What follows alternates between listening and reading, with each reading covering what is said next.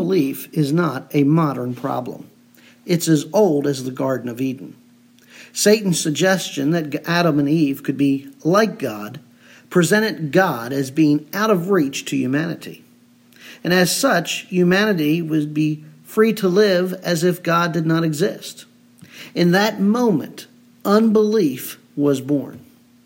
In the context of Psalm 10, the oppressed have been crying out for justice, and yet the wicked prosper. There is seemingly no justice. God seems absent, and thus comes unbelief. Yet, as David soon discovers, God is very much present and at work, and his unbelief is dispelled. As noted in the study of Psalm 9, chapters 9 and 10 are written in an acrostic pattern based on the Hebrew alphabet. Psalm 9 covers the first 11 letters of the Hebrew alphabet. The last 11 letters of the Hebrew alphabet are used here in Psalm 10. And as such, Psalm 9 and 10 were once one psalm, which is reflected in the ancient manuscripts and translations such as the Septuagint.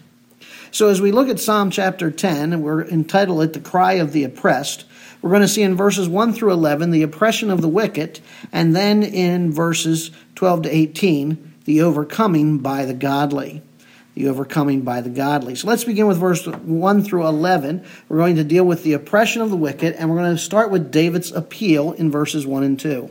The oppression of the wicked, David's appeal, verses 1 and 2. Why do you stand afar off, O Lord?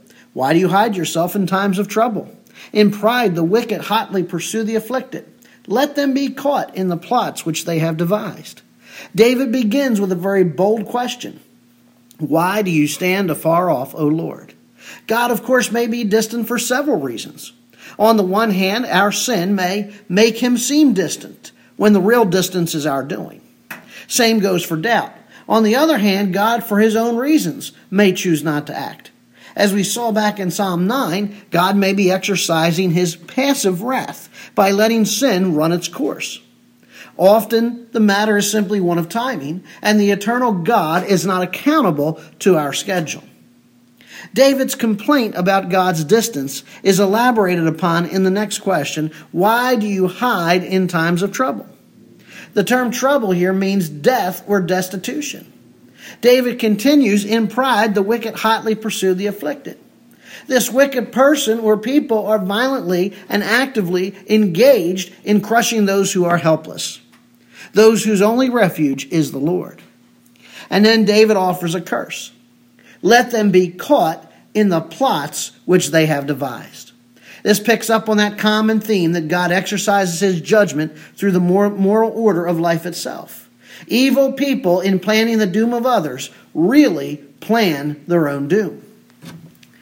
Now, notice the arrogance in verses 3 to 5 of the wicked. We have David's appeal in verses 1 and 2. Now we see the wicked's arrogance in verses 3 to 5. For the wicked boasts of his heart's desires.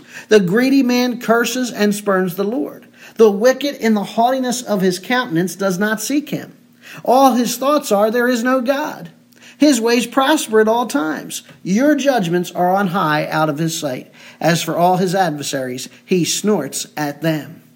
David continues his complaint by pointing out that the wicked boast of his heart's desires, and the greedy curses and spurns the Lord. You see, it is greed that motivates his pursuit of the poor, of destroying the afflicted. In standing with the greedy, David denotes that the wicked renounces the Lord. The statement in verse 4, the wicked in the haughtiness of his countenance does not seek him, is another way of saying that pride separates people from God. You cannot seek God and at the same time seek yourself. We cannot serve two masters. For the wicked, however, not only is God not the object of his search, God doesn't even enter his mind. That's why David says God is in none of his thoughts. The description of the wicked continues in verse 5. His ways are always prospering. The verb for prospering here means to be strong, to be firm, be stable. See, the wicked are on the top. They seem to be in charge. They're always steadfast, they're always abounding. And David next observes the wicked man's attitude towards God. Your judgments are far above out of his sight. See, in other words, David's saying it said the more the wicked sin, the more they, or the rather, not the more, but the less they know of God. And the more distant God becomes to the man or the woman's experience, the more his or her heart is hardened. And not only is God absent from the wicked person's experience, but his enemies are too weak to dent his ego. See, that's the thing. Is that you want you, you want one of the first things you need to note about a wicked person, they've got a massive ego. It's all about them. And David writes, For all his adversaries, he snorts at them. This is the picture of a charging bull panting in anger. And, and, and basically, that's what a wicked person acts like this bull snorting and ready to charge at his enemies. He's just so full of, of rage and anger and, and himself. And now look at the assumption in verses 6 through 11, the wicked's assumption. He says to himself, I will not be moved.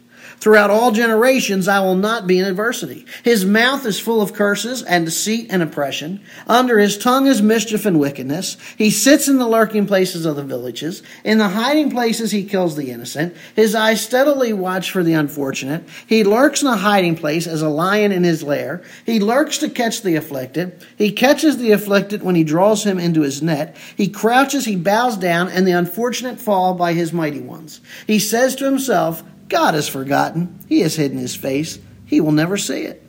Secure against both God and his enemies, the wicked man inwardly boasts in arrogance, saying in his heart, I will not be moved. In other words, he says, Nothing can touch me.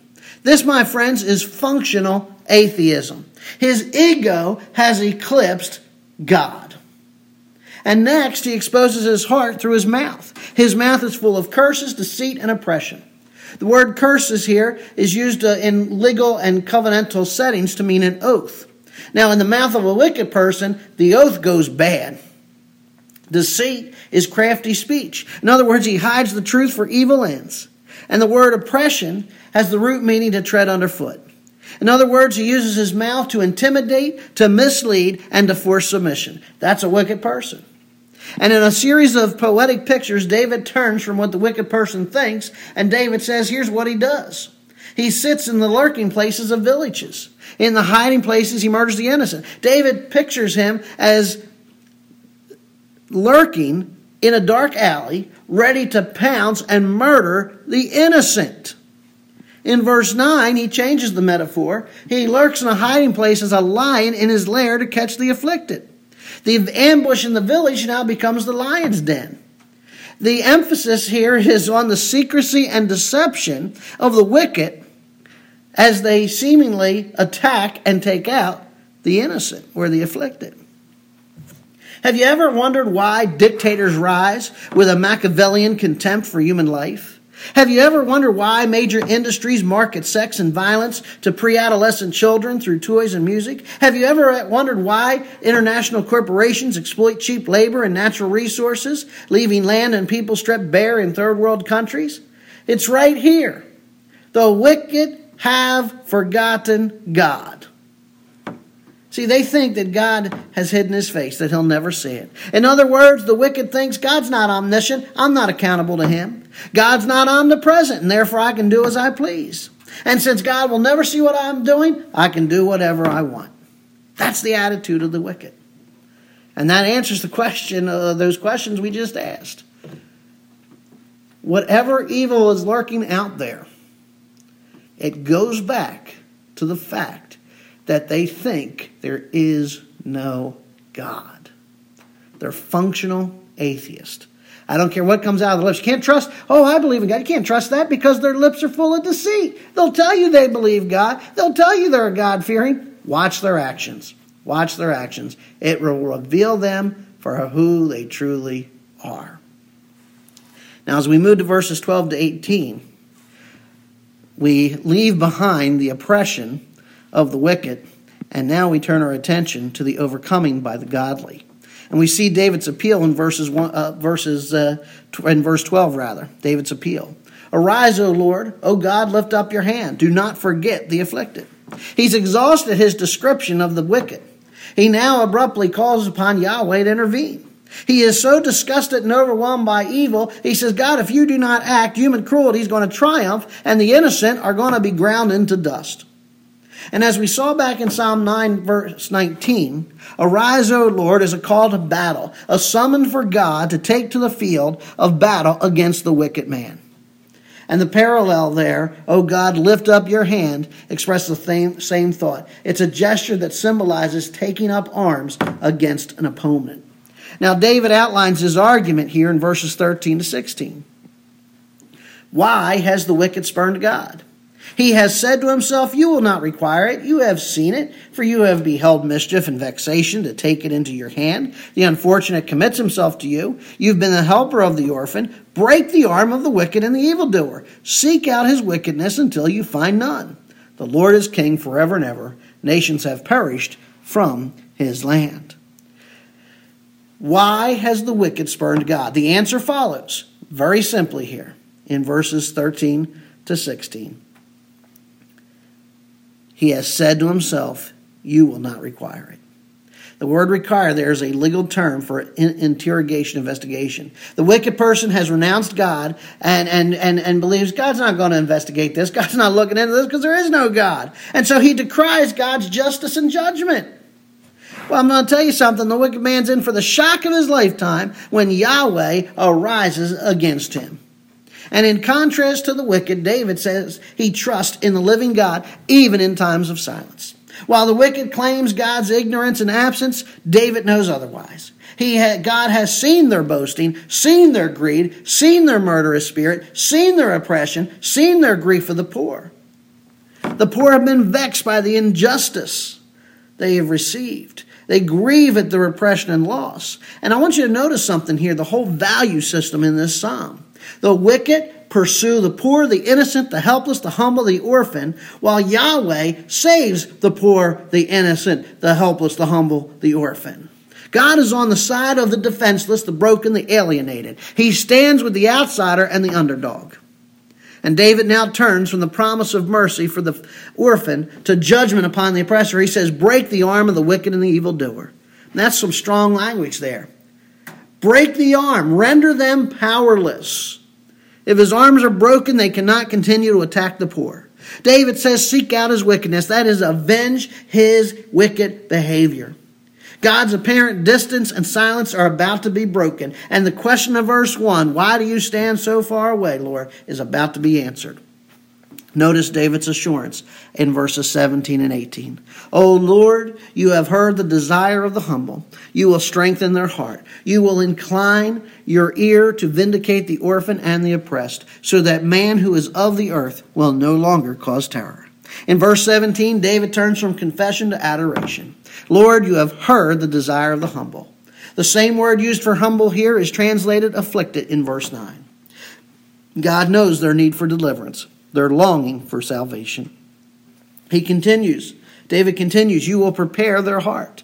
The word prepare means to establish, make them firm, make them secure. See, God hears and acts. He's going to take away fear. He's going to make firm the hearts of the poor so that they, the oppressed, will know peace. God will incline his ear to their prayers. And the result is that God will destroy the oppressor and deliver the oppressed. And when God reigns, then peace will reign. And so we ask, is God absent? At times, he may seem to be, especially in the midst of persecution, especially in times of oppression. However, as David considers this, he does not speculate on how his faith can grow when his prayers are unanswered. He doesn't speculate on what the poor are supposed to learn about persecution and oppression. David doesn't even offer any theological possibilities about God's self limitation in this world. Rather, in faith, David sees the oppression. He hears the egotism of the wicked, and he cries out, Arise, O Lord. God, do something. And that something is break the arms of the wicked. So I ask, do you expect God to answer your prayers? Do you experience God as the living God? Paul's prayer in Ephesians 1:19 was that we may know what is the exceeding greatness of his power towards us who believe. And let our prayer be that God would deliver us from our practical atheism of unbelief. Father God, we thank and praise you that you've given us this psalm. That, Lord, while you're, you may be silent, it doesn't imply that you're in agreement with wickedness. While you may be silent, there's a host of reasons for it. Perhaps it's our sin. Perhaps it's your long suffering and patience. Or perhaps, Lord, it's just you're working things out on a whole different timetable than ours. But Father, help us to be delivered from unbelief. Help us to be delivered from that practical atheism that thinks, well, you're seemingly silent, so you must not be there. Help us to know, Father, that you are there at all times and that you are actively working. And whether it's preparing the battlefield, whether it's uh, it's turning the the, the wicked uh, plots against them, whatever it may be, that Lord, we might know that you are there, you are present, and you are at work in delivering the oppressed. Father, as we look around this world, we see much oppression, we see much evil. And Father, I pray that as believers, that, Lord, we would not turn a blind eye to that oppression. That, Lord, we would not just uh, uh, file it away or try to brush it on the carpet, but that, Lord, we would see it and call it out for what it is. That we would cry out to you when we see oppression, and, and that, Lord, you would deliver the afflicted from such oppression. That, Father, those wicked people in high places might have their arms broken.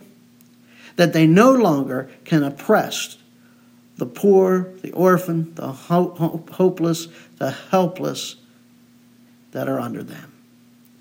We pray this in your Son's precious and holy name. Amen.